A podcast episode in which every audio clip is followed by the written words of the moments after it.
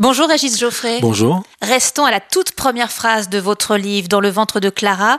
En juillet 1888, aux alentours de la Saint-Jacques, oncle me fit grosse. Qui est oncle et qui parle? Celle qui parle, c'est Clara Hitler, donc c'est la mère d'Adolf Hitler. Et l'oncle, c'est le père d'Hitler. Ils étaient en effet oncle et nièce, les parents d'Adolf Hitler. Il a fallu une autorisation spéciale d'ailleurs pour qu'ils aient le droit de se marier à l'église. Il y a de nombreux autres faits assez étonnants rapportés dans ce livre. Il est par exemple question d'un viol. On se demande tout au long quelle est la part d'histoire et de vérité et la part de fiction dans tout cela. Comment vous avez travaillé ? Tous les faits qui étaient disponibles sont dans le livre. Simplement, il y a fort peu d'éléments pour parler de cette période.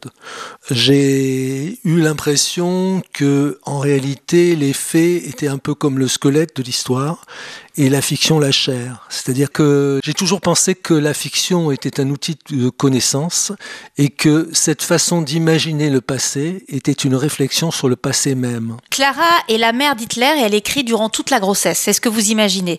Donc par exemple, est-ce qu'il est resté quelque chose de ses écrits ou ça c'est la part de pure fiction que vous avez ajoutée ?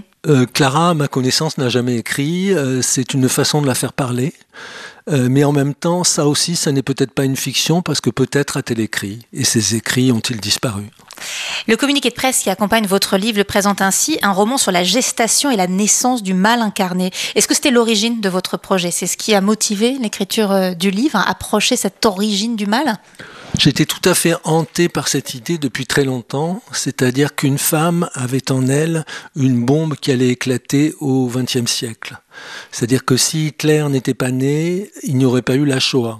Je pense que tous les historiens peuvent être d'accord avec moi.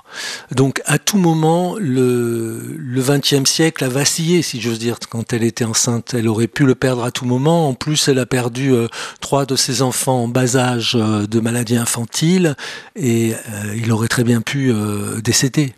Donc il y a ce côté mystère de cette bombe. Ça a un peu la forme d'une bombe, un peu le ventre d'une femme enceinte, on pourrait dire ça. Cette bombe qu'elle portait en elle. Et je pense que c'est assez unique dans l'histoire parce que y a peu de personnages historiques qui en réalité ne sont pas un peu interchangeables, à part peut-être Alexandre le Grand, Napoléon, on peut en trouver quelques-uns. Mais en tout cas, au XXe siècle, celui que je vois qui n'était pas interchangeable, c'était Hitler. Je pense que Churchill l'était, Staline également. Voilà, donc elle avait le XXe siècle dans son ventre. Pour en revenir aux faits, par exemple, il y a un médecin, le médecin de la famille Hitler, qui est un médecin juif. Et c'est pareil, vous dites à un moment donné qu'il avait en son pouvoir aussi peut-être de ne pas faire naître cet enfant. Ça, c'est un fait? Il existait vraiment ce médecin? On n'a pas d'informations. On a l'information sur le nom de la sage-femme. Quant au docteur Bloch, il a existé. C'est lui qui s'est occupé de la mère d'Hitler à sa mort. Donc il a un rôle étrange dans la vie d'Hitler car on dit, moi à mon avis c'est apocryphe, enfin le docteur dit qu'il aurait dit que si tous les juifs étaient comme le docteur Bloch, la question juive n'existerait pas. Ce que je pense qui est faux. D'ailleurs il a quand même fui l'Autriche comme les autres juifs. Donc ce médecin, je le situe à l'époque de la grossesse de Clara. Mais c'est une possibilité aussi parce que par exemple à Vienne les 2 tiers des médecins étaient juifs, donc rien ne nous empêche de penser que plusieurs médecins ont porté le nom de Bloch. Alors la forme est bien sûr passionnante comme toujours avec vous, le patronyme d'Hitler par exemple n'est jamais écrit dans ce livre, de même son père n'est désigné que par ce terme d'oncle. Est-ce que c'est une volonté de tenter de tenir à distance peut-être ce père qui est quand même un sacré personnage? Bah, c'est-à-dire qu'au niveau des noms, c'est à peu près impossible d'inscrire Hitler. Il y a eu 3 versions du livre. Ah, parce qu'il n'y a pas Adolphe non plus, hein ? Non, non. Dans la première version du livre, je citais le nom d'Hitler. Ça n'était pas possible. C'est-à-dire que c'était une explosion dans le livre. Il n'y avait même plus de livres possibles pour moi. Et donc la forme est venue quand vous avez décidé de ne plus citer ces noms-là, de ne plus les écrire ? C'est-à-dire que ça, c'était la première version. Voilà, et je suis revenu sur cette version parce que justement ça ne fonctionnait pas. Il y avait une deuxième chose qui ne fonctionnait pas, c'est que je n'évoquais pas la Shoah. Or, même s'il est dans le ventre de sa mère, je ressentais l'obligation d'en parler. Donc il y a eu une deuxième version où j'ai enlevé le nom d'Hitler et où la Shoah est arrivée comme un peu un pré-écho. C'est la version qui a été publiée en Italie. Et puis il y a eu une troisième version qui est celle-là, où les choses sont beaucoup plus développées, c'est-à-dire où la partie pré-écho de la Shoah prend beaucoup plus d'importance. Et justement, la Shoah, vous l'évoquez par le biais de la mère d'Hitler.